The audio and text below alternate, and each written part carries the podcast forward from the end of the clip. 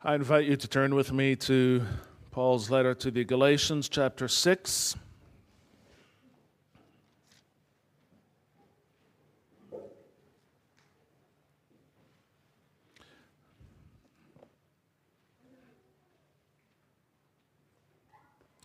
We are going to today study the last three verses in this epistle. To give that context, we will reread verses 11 through 18 together. Galatians 6, starting at verse 11.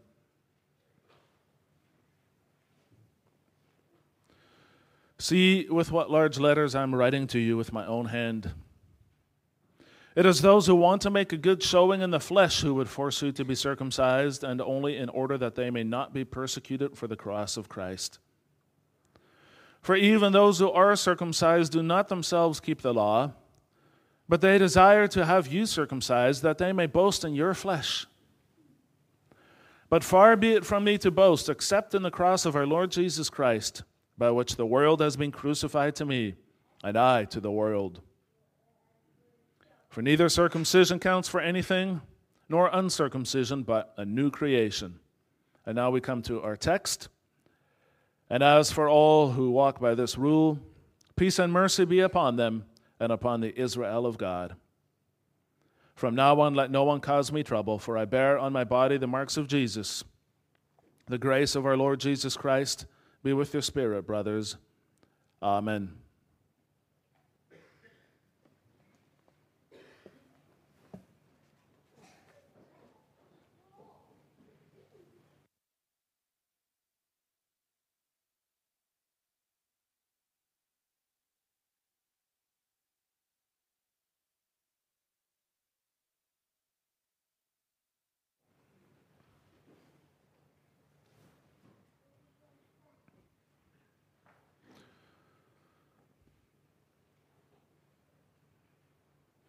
Beloved congregation of our Lord Jesus Christ, today we've come to the end of Paul's letter to the Galatians.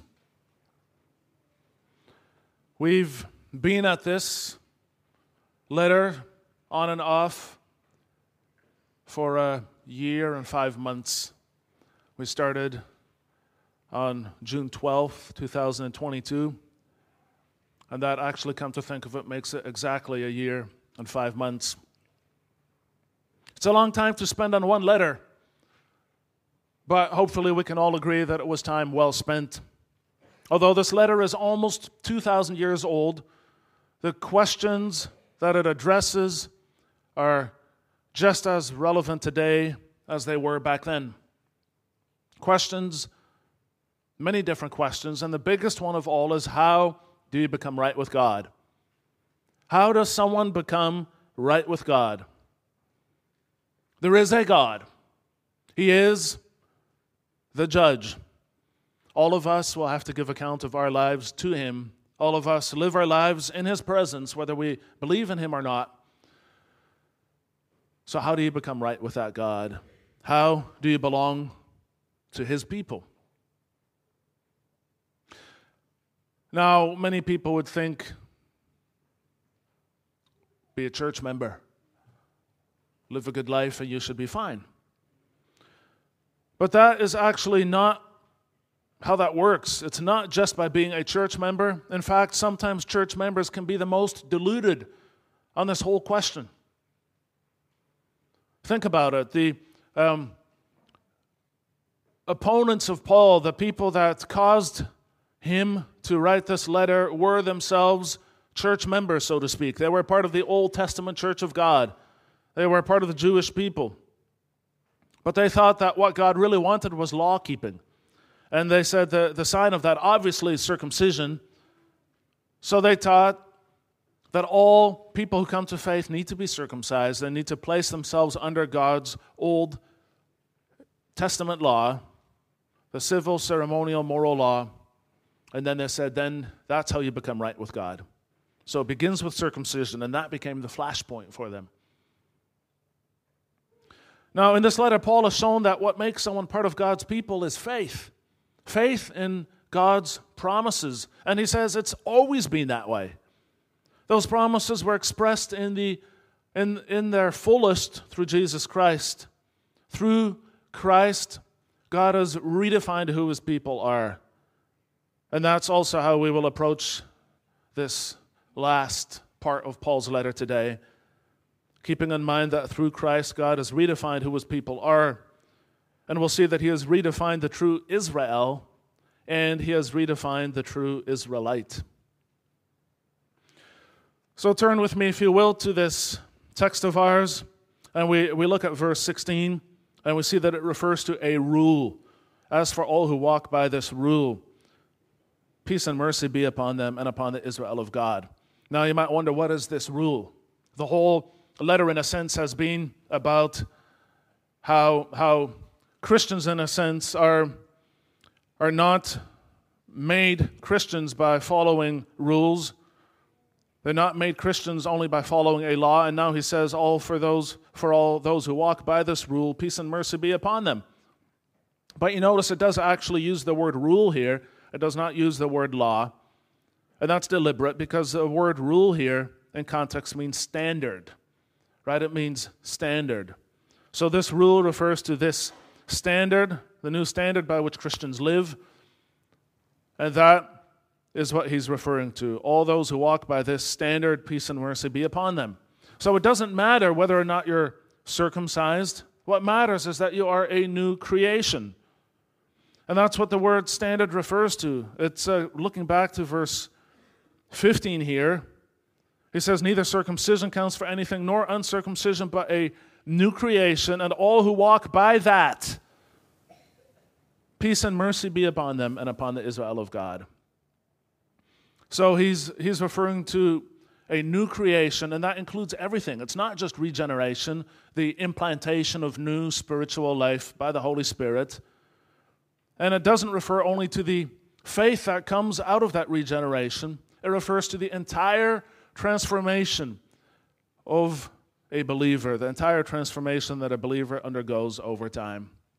So he says it's not what you do, it's not circumcision that counts. It, it's not even being uncircumcised that counts. Circumcision is completely irrelevant, he says. What matters is a new creation. Or, as the Catechism puts it, it's about being redeemed by the blood of Christ and being renewed by the Spirit of Christ. It's about having a new relationship with God. And when you have that, with that comes a new standard and a new way of living, a new way of looking at life. And this new creation is expressed then in thought, in word, and in deed. And that's what it means to walk by this rule. He's taking everything that it means to be a Christian and he's saying, you know, this is a walk. There are ongoing consequences for your day to day life in this.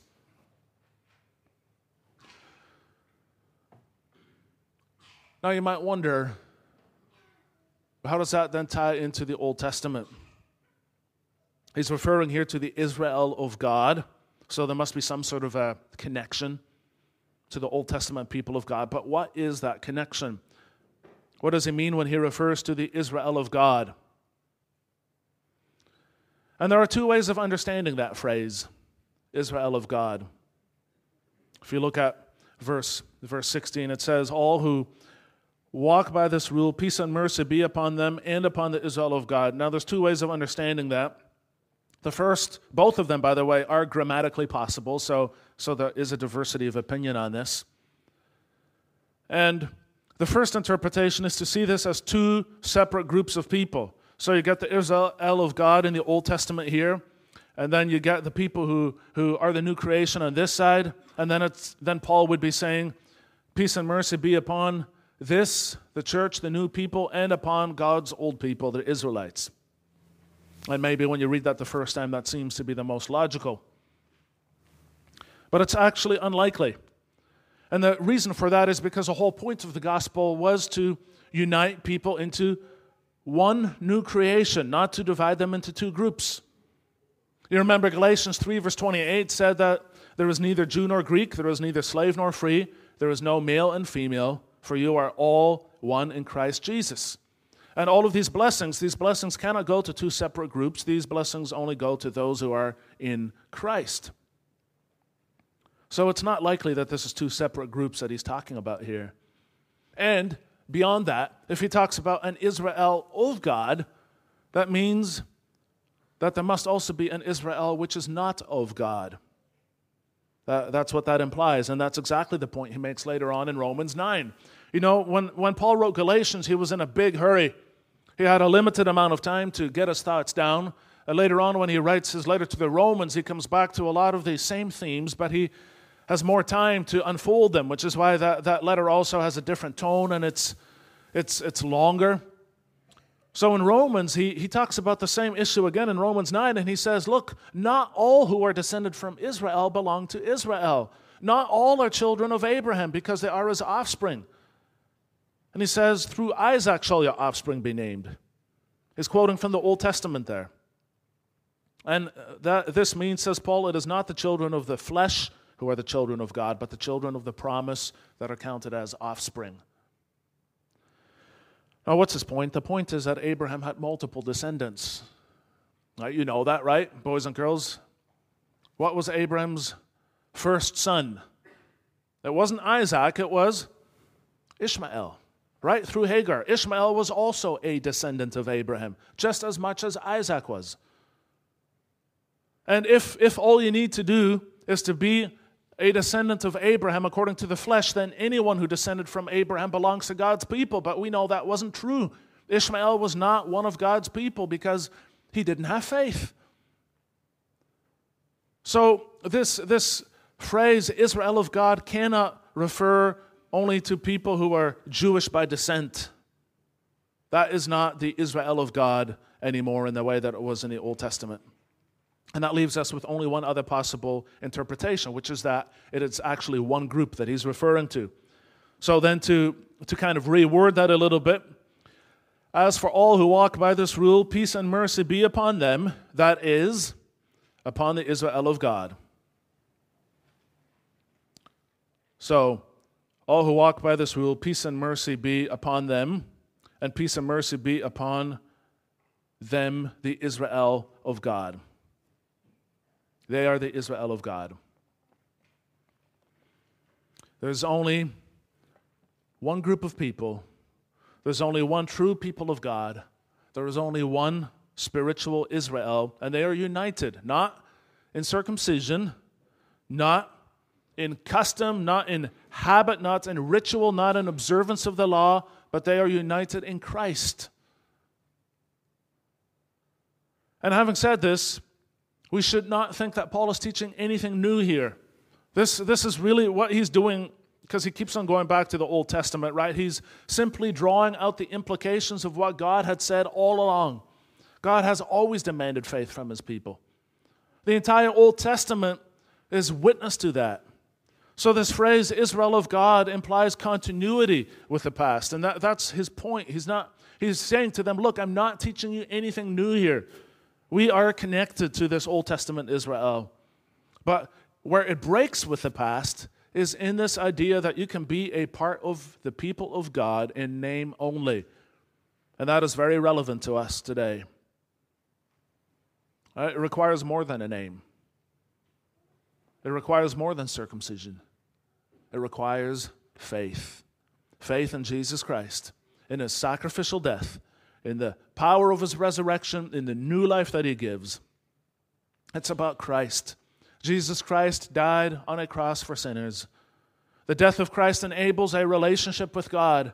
It takes away the sin that stood between us and God. And with that relationship comes a new life, and with that new life comes a new way of looking at everything. And, and that grows on you over time. You start to realize that your own works merit nothing. Your achievements merit nothing. Your work merits nothing. Your relationships merit nothing. The only thing that you've ever brought into this relationship is your own sin and misery. That's what we come to God with. And when we acknowledge that, when we come to Christ with our sin and misery, then we are forgiven and we are renewed and we become a new creation, which then expresses itself in thought, word, and deed, and that is conversion. And there are wonderful blessings that come with that. the blessing of peace with God and mercy from God. As for all who walk by this rule, peace and mercy be upon them and upon the Israel of God. But notice that these blessings are the consequence of salvation. A very important point. This is the consequence of salvation, this is not the cause. And for that very reason, these blessings are not available for those who do not walk by that rule. God's grace is unmerited, but it requires us to respond with faith. If the faith doesn't show in our works, then we cannot lay claim to this blessing either. Then we don't have peace with God. And there are a lot of misunderstandings on this point because often when people think about peace, what do they think about? They think about a feeling of peace, don't they? About a peaceful feeling. This is a peaceful place. And the, the, Bible does use it that way. Paul does so himself in Philippians 4, verse 7. He refers to the peace of God, which surpasses all understanding. That's peace in, in what we call its subjective sense, in the sense that we experience it. But that peace does not exist in a vacuum. True peace is, there is also peace in the objective sense of the word. So, the word peace does not just refer to a feeling, it refers to a state. It describes how we stand in relation to God. That is the way that the word is being used here. So, peace here refers to the peace that exists between God and his people. The peace that Paul describes in Romans 5, verse 1, when he writes, Therefore, since we have been justified by faith, we have peace with God through our Lord Jesus Christ. It's the peace that Christ achieved for us, the peace that is embodied in him. He himself is our peace, says Paul in, Rome, in Ephesians 2, verse 14. And so the point is, this peace really exists. It is objective. It does not just exist in your mind, it is not just an opinion that you hold. It is a real objective peace that exists between a believer and God. And because it is an objective peace, it is also something that you can grow to understand on an emotional level. And um, there's different degrees of that. You, you grow into that understanding over time as your faith matures.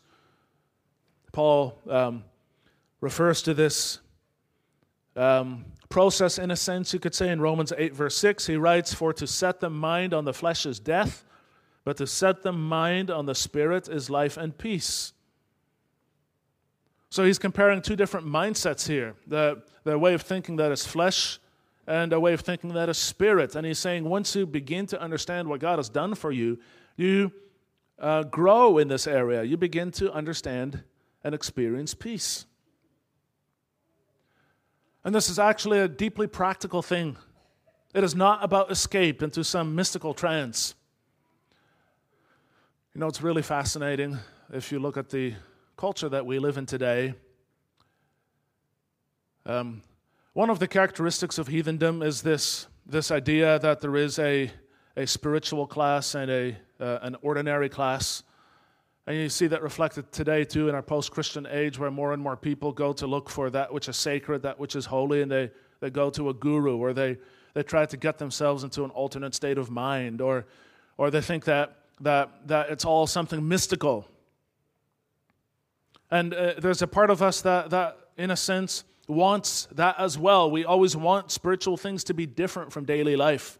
But that's exactly what peace isn't. That's the whole point here is that peace is something that is um, an integral part of our day to day existence. It's an attitude found in day to day life. It is the fruit of the new creation. It is the fruit of the Spirit. Think about Galatians 5, verse 22, right? The fruit of the Spirit is love, joy, and peace.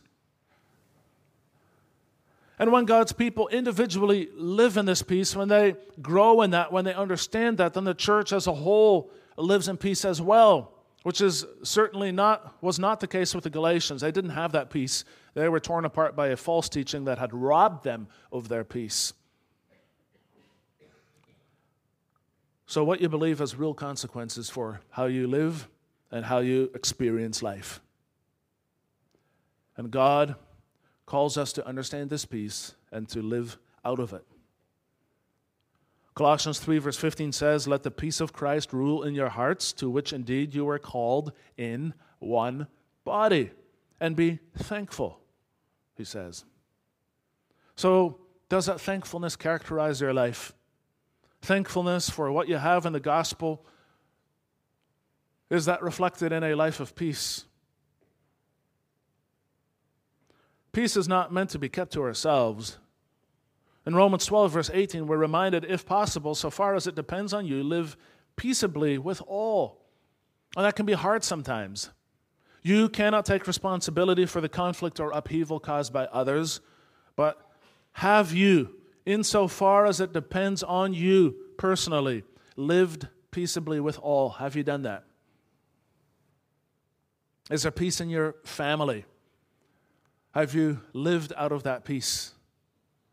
Have you led out of that peace? When your children look at you, what comes to mind first? Peace? Or do they see stressed, overworked, angry, uptight? We all go through periods of busyness, but what is the general trend of your life? If you were to die tonight, what would your family say at your funeral next week? We've had a few funerals in the broader um, church community lately.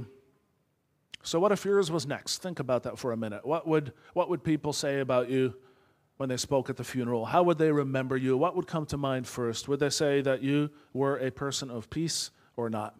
Would they say that you lived out of the peace that you knew that you had in Christ or not? What would your kids say about you? Oh, maybe you don't know. Maybe there is no peace in your life. And if that's so, what can you do? Keep going back to the gospel. Keep reminding yourself over and over. In Romans 15, verse 13, Paul writes, May the God of hope fill you with all joy and peace in believing, so that by the power of the Holy Spirit you may abound in hope. So he's, in a sense, saying this is a matter of faith. To live out of peace is especially important for the men in our midst. If you are married, you have a position of leadership in the relationship. Dear brothers, you cannot lead out of emptiness. Your life has to be built on the gospel. And this becomes even more important if you have children. We have an epidemic in society of men who cannot lead, men who will not lead because they don't know how to lead. And sometimes you find tra- traces of that in the church as well. Why do men not know how to lead? Because they are not grounded in the peace that God provides through Jesus Christ. They know about it, they believe it, but they're not fully grounded in it. God promises that peace to his people, Israel, and he has redefined Israel to be all those who belong to him through Jesus Christ. So the true Israel the spiritual Israel has peace with God, and it has peace because it has experienced God's mercy. Mercy, what is mercy? Mercy is when you show compassion to someone in your power. And isn't that what God has done to us? By nature, we all deserve God's wrath. None of us here is exempt from that. So, as soon as he refers to mercy in verse 16, it automatically excludes merit. By definition, mercy and merit cannot coexist because they are fundamentally opposed.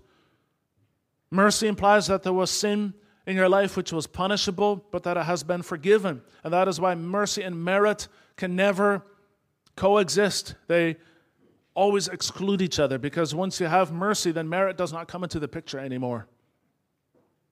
It's another one of those words that is deeply rooted in the Old Testament and uh, comes out also um, at the birth of Jesus.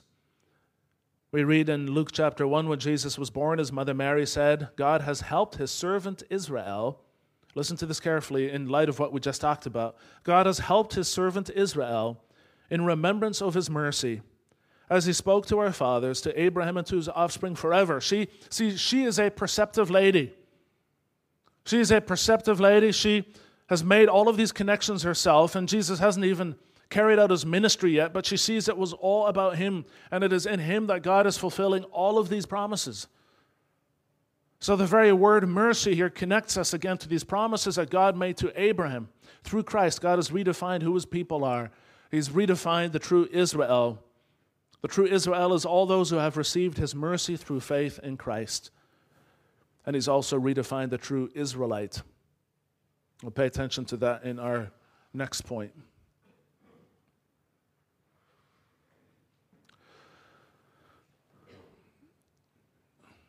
Maybe you're sitting here today reflecting on your life in light of this text and feeling a sense of failure. Well, if you do, you're in good company. Failure was a constant characteristic of God's people in the past, all the way to the exile, the ultimate failure of their society and their way of life. And that's why God promised a servant, even through the prophets who, who warned the people of the coming judgment and the exile.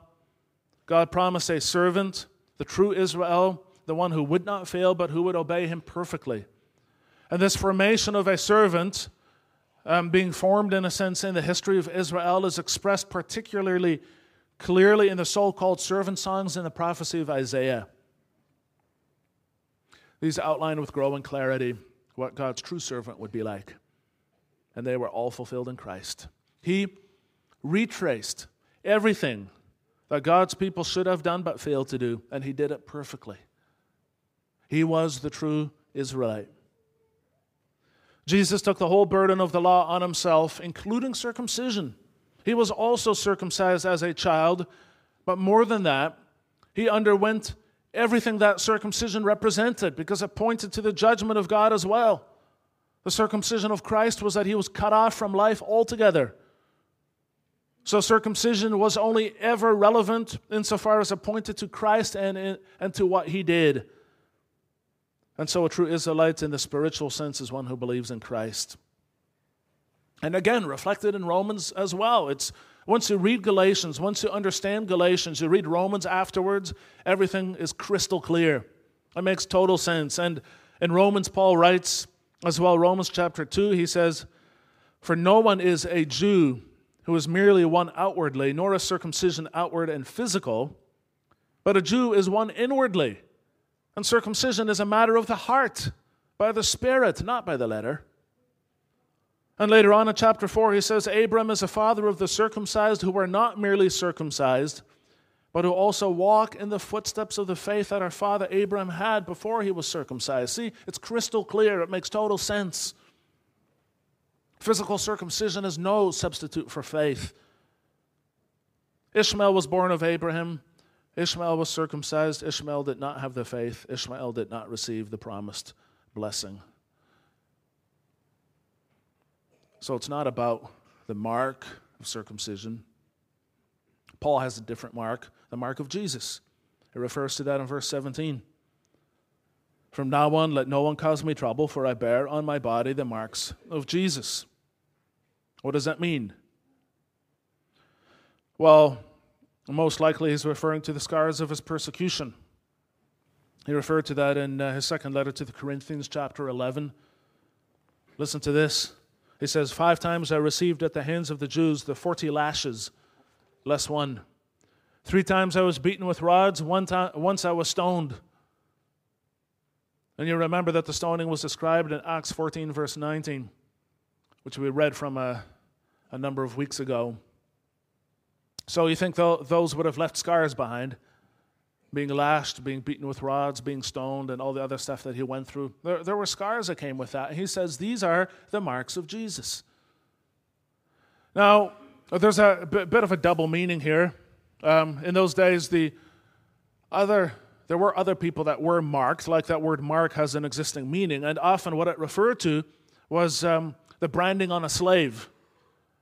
And um, that didn't happen often in his time period, but it did happen if you had a slave that ran away and you wanted to make sure that, that, that you know, everybody knew he was yours. If you got him back, you would brand him on his forehead or her. And it was considered a sign of great disgrace. It wasn't until later on, after Paul, that that actually became a common practice. You know, the, the Roman, Greco Roman culture was cruel, there was no mercy there. And the other um, way that the word was used was to refer to tattoos. You know, tattoos back then meant that you um, were connected to a particular, well, either to the army if you were a soldier, or you were connected to a god. You know, if you went to worship at the temple of Asclepius, let's say the god of healing, you'd get tattooed with a tattoo of Asclepius to show that you belong to him. So, so Paul has taken this word, which has some currency in his own language, and he's saying, look, here's my marking, here's my branding, my tattooing, so to speak, as the marks of my persecution. Now, what he writes here, in a sense, applies to himself, right? But his sufferings were unique because they were part of a unique ministry. But the basic principle of marking applies to us all. We have the mark of, of baptism. We were all baptized. We, we were marked with a symbol of judgment and of cleansing. The judgment was poured out on Christ. And so, this judgment on Christ, represented in baptism, is also a sign of God's mercy to us. Through baptism, we're legally united with Christ in his death. Romans 6, verse 4 says, We were buried, therefore, with him by baptism into death, in order that just as Christ was raised from the dead by the glory of the Father, we too might walk in newness of life. So, as we respond to his death in our life, we, we are raised with him. We are separate from the world. He's already said that you're separate from the world, and now he calls us to live out of that separation every day, every day that we live out of this new life. And the world knows that and hates it. The world hates Christ, it hates everything that has to do with Christ. If you live for Christ, the world hates you as well. And so we cannot expect to be exempt from suffering for the sake of Christ in some form. It's always been the case for the people of God that they have suffered. Look at Hebrews chapter 11. It looks back on the history of God's people and it shows the history of God's people is a history of suffering. Yes, there were also some who, who triumphed in their own circumstances, but it was always a triumph that went with suffering. And so, this peace and mercy in Israel or for Israel does not exclude suffering. It is a peace between us and God. It is so it is an objective peace. It is a peace which, when we understand it, we live out of it. It, it shapes our life internally, but it does not exempt us from suffering. It is a given that all of us will suffer for the gospel. Do you realize that? All of us will suffer for the gospel, every single one of us. Many of us will, some of us may suffer outright persecution, maybe not everyone. Direct suffering for the gospel, but others will suffer indirectly because there are choices that we need to make that are shaped by the gospel. Those choices may have difficult consequences in our lives. Those choices may cause suffering, and that is also suffering in a way for the sake of the gospel. Many different examples could be mentioned. You could think of for example, someone who um, loses a, a promotion or maybe even, even a job for a refusal to work on the Sunday or a refusal to, to compromise Christian values in business dealings. Sometimes there's a very low profile kind of suffering. Imagine, for example, a spouse who, who develops Alzheimer's and the spouse is put in a care home. But the husband or wife who, who's married to this person um, um, does not have that condition. And so, in a sense, their spouse is in a care home now, and, uh, and uh, they still, you know, they still live their life. And it would be very easy for them to leave the spouse in the care home to, to remarry, to get on with life. But a true believer does not do that. They continue to live faithfully. And we've had examples of that kind of faithful living also in our own bonds of churches, bond of churches well, bonds, even if you think of our sister churches, you know, these things happen often. And uh, it's, it's very low profile, and you need to look for it sometimes to find it and to really reflect and to, to get out of your own life, so to speak, and to think about others. But it is there for us to see. And the youth, the youth can suffer for the gospel as well. The letter to the Hebrews has a powerful illustration here of the life of Moses. It says, by faith, Moses, when he was grown up, so he's a young man, When he was grown up, he refused to be called the son of Pharaoh's daughter, choosing rather to be mistreated with the people of God than to enjoy the fleeting pleasures of sin.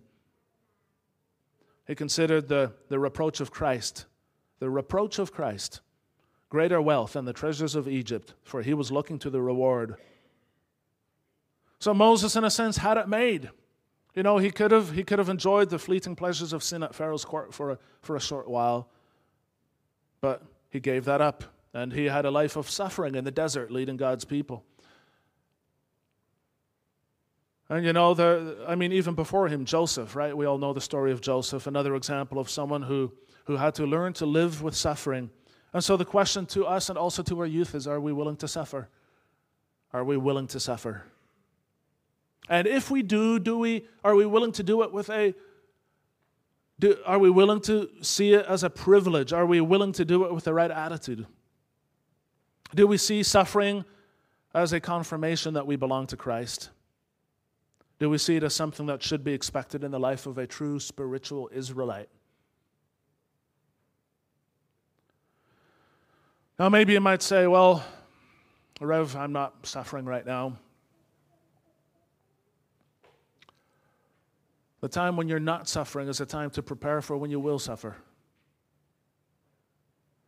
Our problem is that too often we're apathetic and passive in our faith life. Isn't it true? There's apathy among some in our own circles as well.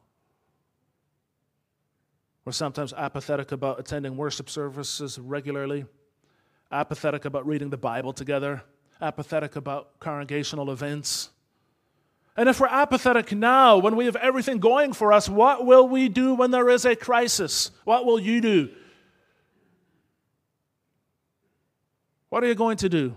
if you're not willing to be spiritually present when things are going well in this time of grace that the Lord is giving you, then what will you do when things fall apart?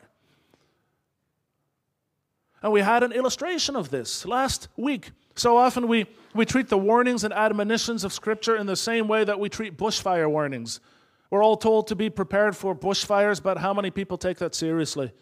Last week there was a bushfire in Jarrahdale. Some of you live in Jarrahdale, you know.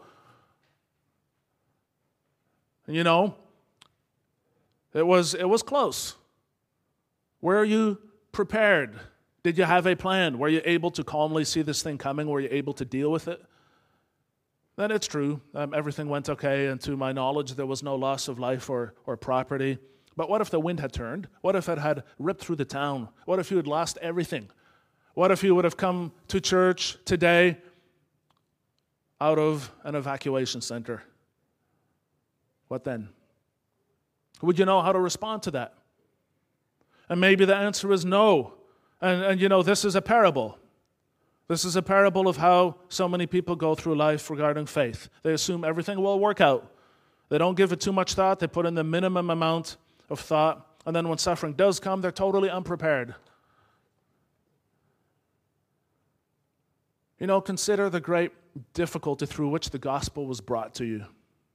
Consider the enormous suffering also of people like the Apostle Paul. And you think about this letter in a way uh, of its history through the centuries. This is a letter that is drenched in blood. People have died over the things that we have been reading about in the last year and five months. So, is the gospel precious to you? Do you have a corresponding joy in it? Do you see its value? If you, if you look at where people invest, that's also where their heart is at. And our Lord said, Where your treasure is, there your heart will be also. So, where's your treasure? Verse 14 tells us we are already totally separated from the world. Remember, we talked about that when we talked about verse 14 the last time. Far be it from me to boast except in the cross of our Lord Jesus Christ, by which the world has been crucified to me and I to the world. That cross is the dividing line. We are already separated. So the world will sometimes persecute that, it will reject us. And now, if you think about it, if we are accepted by the world, also in matters of faith, if the world does not take our faith seriously. Is that because maybe we have not taken our faith seriously? So we should ask ourselves how does the gospel make a difference in our lives? How do our lives show that we are Christians? If you did not have the gospel, would your life be any different? Or would you still live exactly as you do now, maybe with a few less restraints? Or again, if you were to die tomorrow, would the people around you know less about who Christ is because you were missing from their lives? Or have you lived in such a way that it would make no difference at all whether you're here or not?